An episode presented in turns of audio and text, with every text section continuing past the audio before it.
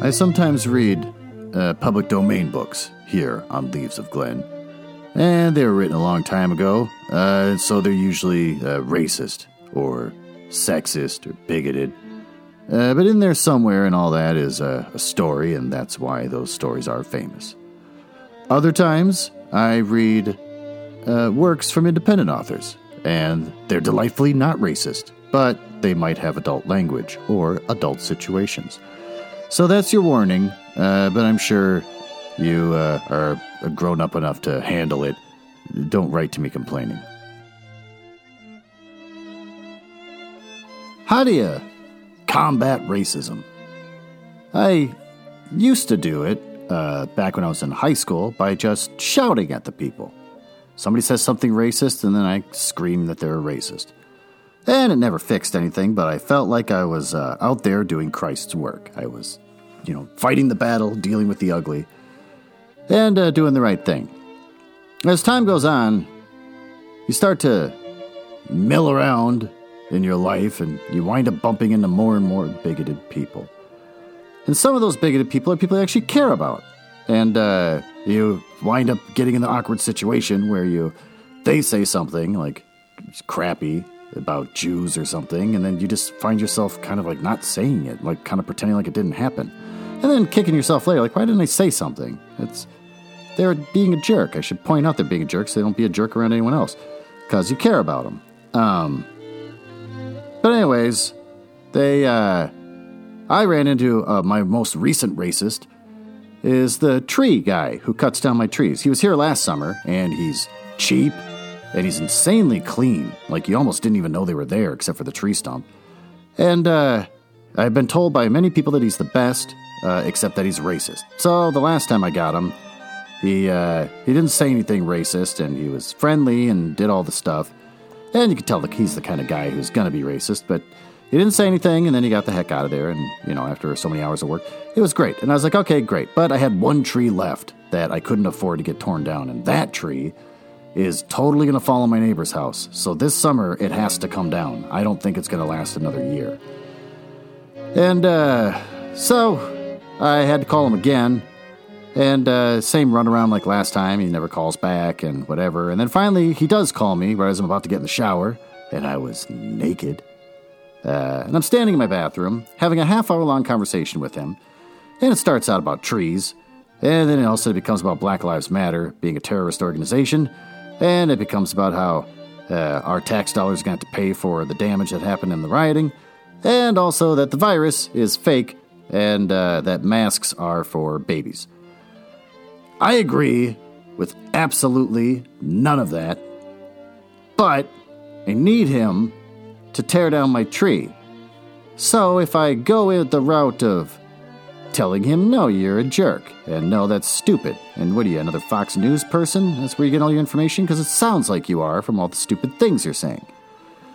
Uh, but I didn't want to agree with them. I'm not going to sit there and go, oh, yeah, yeah, a terrorist organization, and I don't want to get that going. I mean, he even started the conversation by saying, uh, I'm not racist, I'm just bigoted towards stupid people. And I was like, oh god, here comes the racism, because I've heard that before. Uh, so, in the end, uh, what do you do? Uh, my only option was to passive aggressively, oh, it's my cat. Passive aggressively, uh, talk him down. So, when he talked, brought up the Black Lives Matter being a terrorist organization, which you hear all the time uh, from Trump's people. You know, I could say, well, Black Lives Matter doesn't kill anyone. Uh, they're not out there actively creating battle scenarios or. Uh, so uh, instead, I said, yeah, maybe. I don't know enough about it. But, you know, us white people, we have the Klan, and uh, they kill people all the time. I said, so, uh, yeah, we also got neo Nazis. I said, so, you know, if if uh, Black America has a terrorist organization, uh, we've got two, and they've been around for a long time doing a lot of damage. I think it all evens out, probably. It's probably nothing to be worried about. So, you know, I didn't feel good about myself saying that, but he said, oh, yeah, you know, that's probably a pretty good point. Yeah, for a guy like him to have a, suddenly a, a discussion where he says that I made a good point seems very strange. I said, oh, well, I'm not a hero here, but I did at least not agree with him. I don't know. I don't know where I'm going with this. Then, when it came with the taxpayer dollar things uh, to pay for the damage done, I said, well, white people, every time their football team wins, they destroy their city. They turn over cars and light it on fire, and then the taxpayers got to pay for that too. I said, you know, at least with what happened in Minneapolis, uh, it was at least for a good reason. It wasn't just because white people are happy. And then he just sort of didn't say much about that. And then when he brought up the the virus being fake, I said, uh, well, I know that that's not true, but I'm not saying you're wrong. I mean, you're just telling me what you heard. Uh, so it's not like you're intentionally lying or something, but it turns out that that stuff's not really true. And he goes, Well, I heard it on Fox News. And I said, Yeah, you got to watch out for Fox News. You got to watch out for CNN. You got to watch out for MSNBC. And then I listed off a couple others. I said, They all got angles they want you to buy into, and they kind of change the news so that you agree with them because they make more money that way. Now, I don't personally believe in this. I, mean, maybe MSNBC, but uh, Fox News for sure. But the rest of them that I listed off, no, I'm just saying it to make him happy. And he goes, Well, where do you get your news from? And I said, Ah, you go to AP News. AP News is where all the other news organizations get their little news headlines from, and then they twist it around. I said, AP News is just straight, boring news, and you see the facts and you see what's going on, and uh, there's no opinion there to sway you. And he actually said, Oh, I'm going to look into that. And he wrote it down.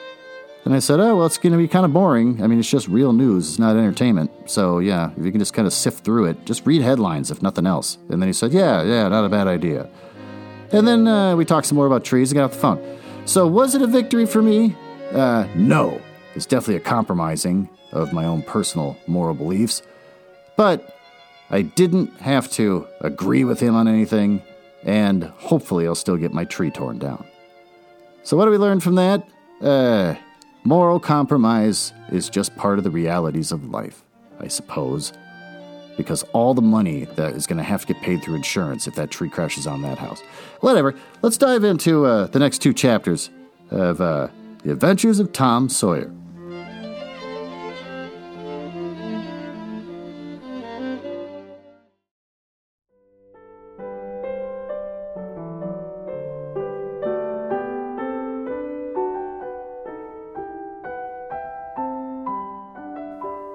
Like we always do, let's learn a couple facts about uh, Mark Twain. I forgot his real name. It's Bocephus? Uh, Samuel Langhorne Clemens. Well, during his trip to the Mediterranean, he met his future brother in law, who, in turn, introduced him to his future wife, Olivia Langdon. He was married within a few short years to Olivia, uh, though his wife's family, or through his wife's family, he was able to meet many famous people. Her family was wealthy and had liberal views on many issues of the day. He was married to Olivia for 34 years. Ah, they had three children Clara, Jean, and Susie. All right. So, not the most exciting facts uh, in the world. So, I went back to whatthefact.com and looked up Walt Disney. Oh, number one the mystery of the last name. Even the title is written incorrectly. Originally, Walt Disney's last name was not Disney, but Dislingy. D apostrophe L S I G N Y. It belonged to his ancestors from France. Later, the name was changed, as it is more convenient to plan a trip to Disney World. Nah, ha, ha. Where did the body go? Uh, there has been a flying rumor that Walt Disney's body is frozen in a cryogenics chamber, despite knowing that after his death his body was cremated. Well, there you go. That's interesting. Uh, is schooling really essential? We always hear our parents telling us how important schooling is in our lives. Well, Walt Disney never graduated from high school. He left schooling at the age of 16. However, he won honorary degrees from various renounced universities. Renounced? it is renounced universities. The ones I talk of are as prestigious as Yale and UCLA. Wow, I love that the uh, the author of that little segment uh, is literally stepping in and identifying themselves. Well, with that, let's dive into chapters 21 and 22.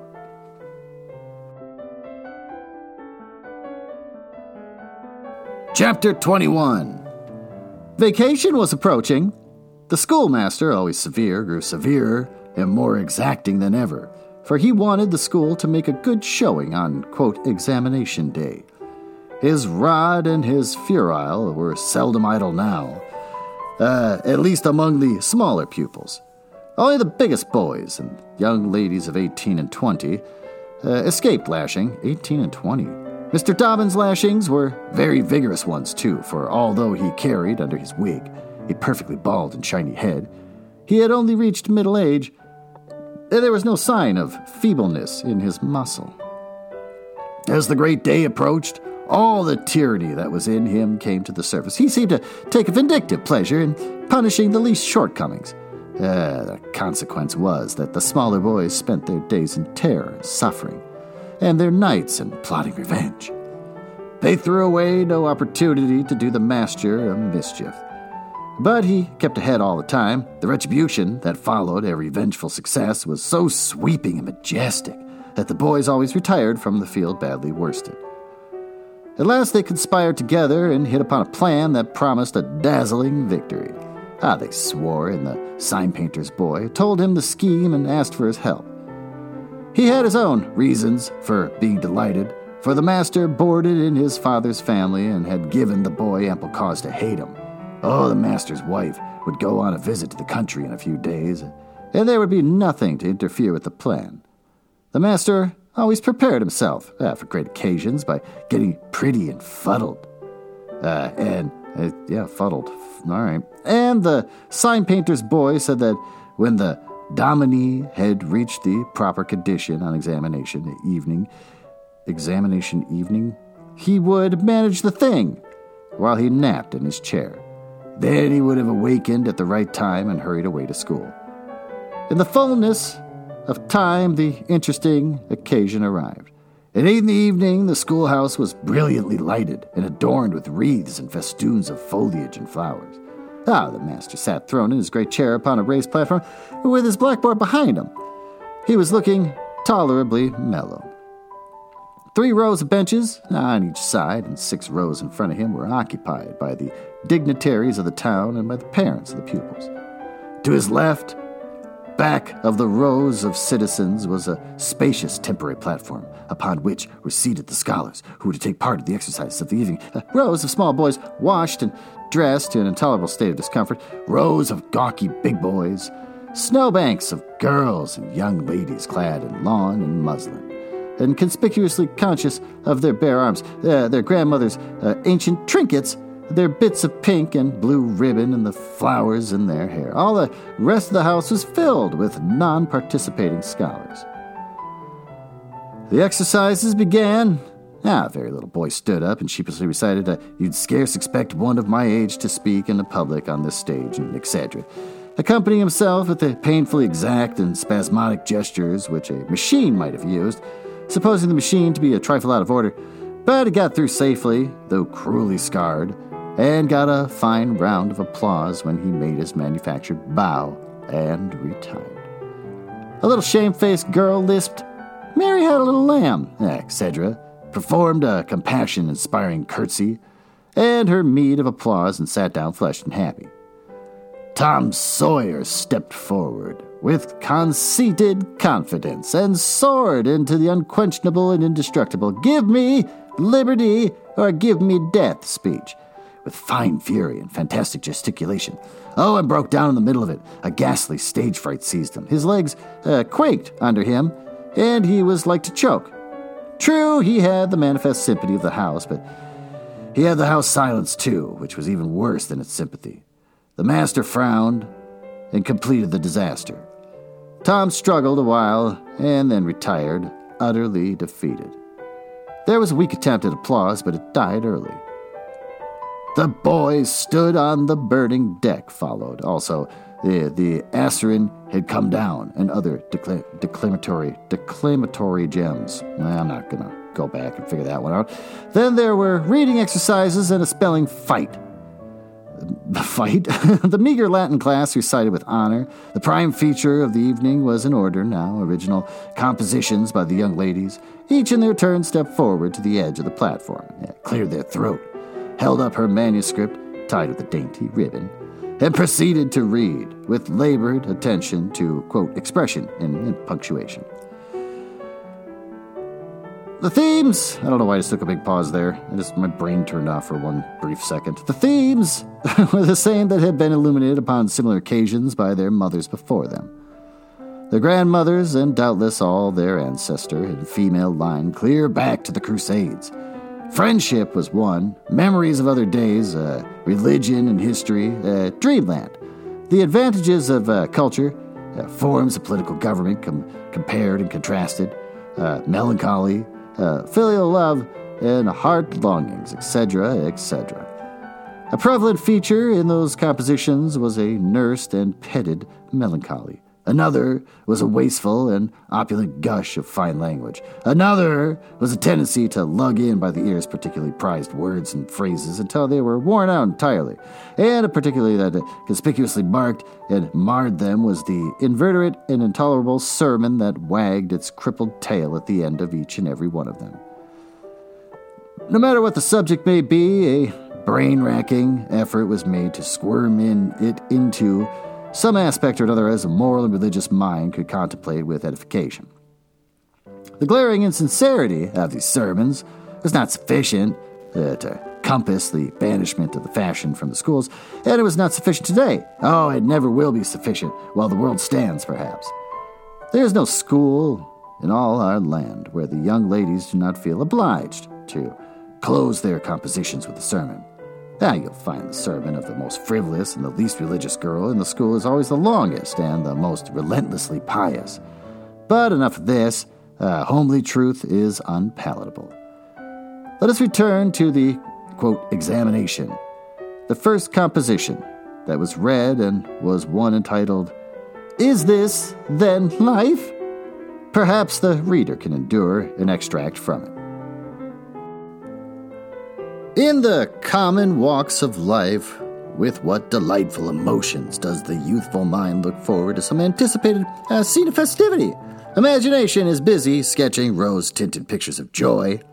In fancy, the voluptuous votary of fashion sees herself amid the festive throng, the observed of all observers. Her graceful form, arrayed in snowy robes, is whirling through the mazes of the joyous dance. Oh, her eye is brightest, her step is lightest in the gay assembly. In such delicious uh, fancies, time quickly glides by, and the welcome hour arrives, her entrance into the Elysian world of which she has had such bright dreams. How fairy-like does everything appear to her advanced vision! Exclamation point. Each new scene is more charming than the last, but after a while, she finds that beneath this goodly exterior all is vanity. The flattery which once charmed her soul now grates harshly upon her ear. The ballroom has lost its charms, and with wasted health and embittered heart, she turns away with the conviction that earthly pleasures ah, cannot satisfy the longings of the soul! Exclamation point. And so forth and so on. There's a buzz of gratification from time to time during the reading, accompanied by whispered ejaculations of, oh, how sweet, oh, how eloquent, oh, so true, etc. And after the thing had closed with a uh, peculiarly affecting sermon, the applause was enthusiastic. Then arose a slim, a melancholy girl whose face had the, quote, interesting paleness that comes of pills and indigestion, and read a poem. Two stanzas of it will do. Oh, Lord. A Missouri Maiden's Farewell to Alabama. Alabama, goodbye. I love thee well. Ah, but yet for a while I do leave thee now. Sad, yes, and thoughts of thee my my heart doth swell and burning recollections uh, throng my brow. For I have withered, uh, whoops, wandered through thy flowery woods, have roamed and read near Tallapoosa's stream, have listened to Tallahassee's warring floods, and wooed on Coosa's side Ora's beam. Yet shame I shall not bear an awful heart nor blush to turn behind my tearful eyes. Tis from no stranger land I now must part, tis to no strangers left I yield these sighs. Welcome and home were mine within this state, whose vales I leave, whose spires fade fast from, the, uh, from me, and cold must be mine eyes, and heart, and teat. Ooh, T E T E. Is it pronounced teat? Like T E A T? Let's find out. Uh, oh, capital city. All right, so I don't know how to pronounce it, but I'm going to pronounce it teat. when, dear Alabama, they turn cold on thee. There were very few there who knew what teat meant, but the poem was very satisfactory nonetheless. Next appeared a dark complexioned, black eyed, black haired young lady who paused an impressive moment assumed a tragic expression and began to read in a measured, solemn tone. Oh boy, another one. A vision. Dark and tempestuous uh, was night. Around the throne on high, not a single star quivered, but the deep intonations of the heavy thunder constantly vibrated upon the ear, whilst the terrific lightning reveled in angry mood uh, through the cloudy chambers of heaven, seeming to scorn the power exerted over its terror by the illustrious Franklin. Even the boisterous winds unanimously came forth from their mystic homes and blustered about as if to enhance by their aid uh, the wildness of the scene. At such a time, so dark, so dreary for human sympathy, my very spirit sighed. But instead thereof, quote, My dearest friend, my counselor, my comforter, my guide, my joy, uh, my grief, uh, my second bliss and joy, uh, came to my side. She moved like one of those bright beings pictured in the sunny walks of fancies Eden by the romantic and the young. A queen of beauty, unadorned save by her own transcendent loveliness. Oh, so soft was her step, it failed to make even a sound. But for the magical thrill imparted by her genial touch, uh, as other unobtrusive beauties, she would have gilded away unperceived, unsought. A strange sadness rested upon her features. Uh, like icy tears upon the robe of December, uh, as she pointed to the uh, contending elements without and bade me contemplate the two beings presented. Well, this nightmare occupied some ten pages of manuscript and wound up uh, with a sermon so destructive of all hope uh, to non Presbyterians uh, that it, it took the first prize. This composition was considered to be the very finest effort of the evening. The mayor of the village, in delivering the prize to the author of it, uh, made a warm speech in which he said that it was by far the most eloquent thing he had ever listened to, and that Daniel Webster himself might be well proud of it. It may be remarked uh, in passing that the number of compositions in which the word beauteous uh, was overfondled uh, and human experience referred to as life's page was up to the usual average. Now the master, mellow, almost to the verge of geniality, put his chair aside, turned his back to the audience, and began to draw a map of America on the blackboard. Uh, to exercise the geography class upon. But he made a sad business of it with his unsteady hand, and a smothered titter rippled over the house. He knew what the matter was and set himself to write it. He sponged out lines and remade them. But he only distorted them more than ever, and the tittering was more pronounced. Ah ha. He threw his entire attention upon his work, now as if determined not to be put down by the mirth. He felt that all eyes were fastened upon him. He imagined he was succeeding, and yet the tittering continued. It even manifestly increased, and well it might. There was a garret above, pierced with a scuttle over his head, and down through the scuttle came a cat, suspended around the haunches by a string. As she had a rag tied about her head and jaws to keep her from mewing. As she slowly descended, the curved upward and clawed the string. Well, she swung downward and clawed at the intangible air. The tittering rose higher and higher. The cat was uh, within six inches of the absorbed teacher's head. Down, down, oh, a little lower. And she grabbed his wig with her desperate claws and clung to it. Ed was snatched up into the garret in the instant, and with her trophy still in her possession. Oh, and how the light did blaze abroad from the master's bald pate. Pate? Pat. P A T E.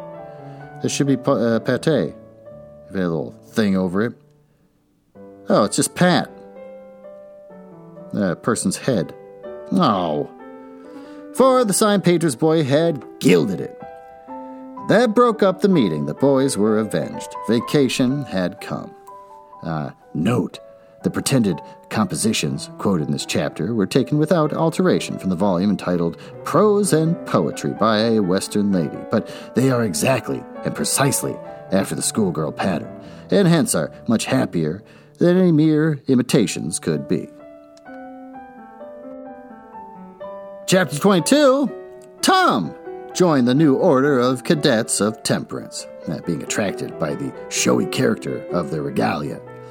Uh, he promised to abstain from smoking, uh, chewing, uh, and profanity as long as he remained a member. Now he found out a new thing, namely, that to promise not to do a thing is the surest way in the world uh, to make a body want to go and do that very thing. Tom soon found himself uh, tormented with the desire to drink and swear. Oh, the desire grew to be so intense that nothing but the hope of a chance could display himself in his red sash kept him from uh, withdrawing from the order. Fourth of July was coming, but he soon gave that up. Gave it up right before he had worn his shackles over his 48 hours. He had fixed his hopes upon old Judge Frazer, uh, Justice of the Peace, who was apparently on his deathbed and would have a big public funeral. Since he was so high an official, uh, during three days Tom was deeply concerned about the judge's condition and hungry for news of it and sometimes his hopes ran high, so high that he would venture to get out his regalia and practice before a looking glass.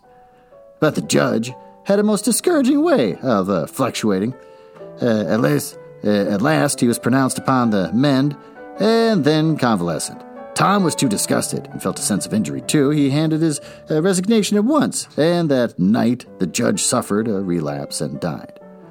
Tom resolved that he would never trust a man like that again. Uh, the funeral was a fine thing. The, the cadets paraded in style calculated to kill the late member with envy.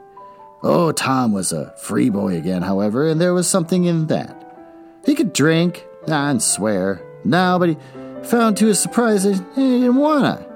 The simple fact uh, that he could took the desire away and the charm of it. Tom presently wondered if finally covered vacation was the beginning to hang a little heavily on his hands. He attempted a diary, but nothing happened during these days, and, and so he abandoned it. The first of all the. Uh, uh, again, it's like the N word. I mean, it's still basically the N word, it's just a nicer version of it. Minstrel shows came to town and made a sensation. Tom and Joe Harper got up a band, and performers were happy for eh, two days. Even the glorious Fourth was in some sense a failure, ah, for it rained hard. There was no uh, procession in consequence, and the great man of the world, as Tom supposed, Mr. Benton, an actual United States Senator, proved an overwhelming disappointment, for he was not uh, 25 feet high, nor even anywhere in the neighborhood of it. Ah, circus came. The boys played circus for three days afterward in in tents made of rag carpeting. Admission three pins for boys and two for girls. And then, uh, circusing was abandoned. A phrenologist and, ooh, mesmerizer came and went again and left the village duller and drearier than ever. There were some boys and girls' parties, but they were so few and so delightful that they only made the aching voids between ache the harder. Becky Thatcher? I was gone to, to her Constantinople home to stay with her parents during vacation. So there was no bright side to life anywhere. The dreadful secret of the murder uh, was a chronic misery. It was a very cancer for permanency and pain. And then came the measles, during two long weeks, uh, Tom lay a prisoner, dead to the world and its happenings, and he was very ill. Uh, he was interested in nothing. When he got upon his feet at last and moved feebly downtown, a melancholy change had come over everything and every creature. There had been a revival. Ah, and everybody had got religion. Not only the adults, but even the boys and girls. Oh, Tom went about, hoping against hope for the sight of one blessed, sinful face. But disappointment crossed him everywhere. I found Joe Harper studying a testament and turned sadly away from the depressing spectacle. He saw Ben Rogers and found him visiting the poor with a basket of tracts. He hunted up Jim Hollis who called his attention to the, the precious blessing of his late measles as a warning. Every boy he encountered added another ton to his depression, and when, in desperation, he flew for refuge, uh, at last to the bottom of Huckleberry Finn, and was received with a scriptural quotation. His heart broke, and he crept home uh, and to bed, realizing that he was alone of all the town and was lost forever and forever. That night there came on a terrific storm, ooh, with driving rain, awful claps of thunder and blinding sheets of lightning. He covered his head uh, with the bedclothes and waited in a horror of suspense for his doom, for he had not the shadow of a doubt that all of this hubbub was about him. He believed that he had taxed uh, the forbearance of the powers above to the extremity of endurance, and this was the result. It might seem uh, to him a waste of pomp and ammunition to kill a bug with a b- battery of artillery, but there seemed nothing incongruous about the getting up such an expensive thunderstorm as this to knock the turf from under an insect like himself. By and by, the tempest spent itself and died without accomplishing its object. The boy's first impulse eh, was to be grateful and reform. His second eh, was to wait, for there might not be any more storms. The next day, the doctors were back. Tom had relapsed. The three weeks he spent on his back this time seemed an entire age. When he got abroad, at last he was hardly grateful that he had been spared, remembering how lonely uh, was his estate how his companionless, companionless and forlorn he was. He drifted listlessly down the street and found Jim Hollis acting as judge in a juvenile court that was trying a cat uh, for murder, in presence of her victim, a bird. He found Joe Harper and Huck Finn up an alley eating a stolen melon. Now, poor lads. They, like Tom, had suffered a relapse.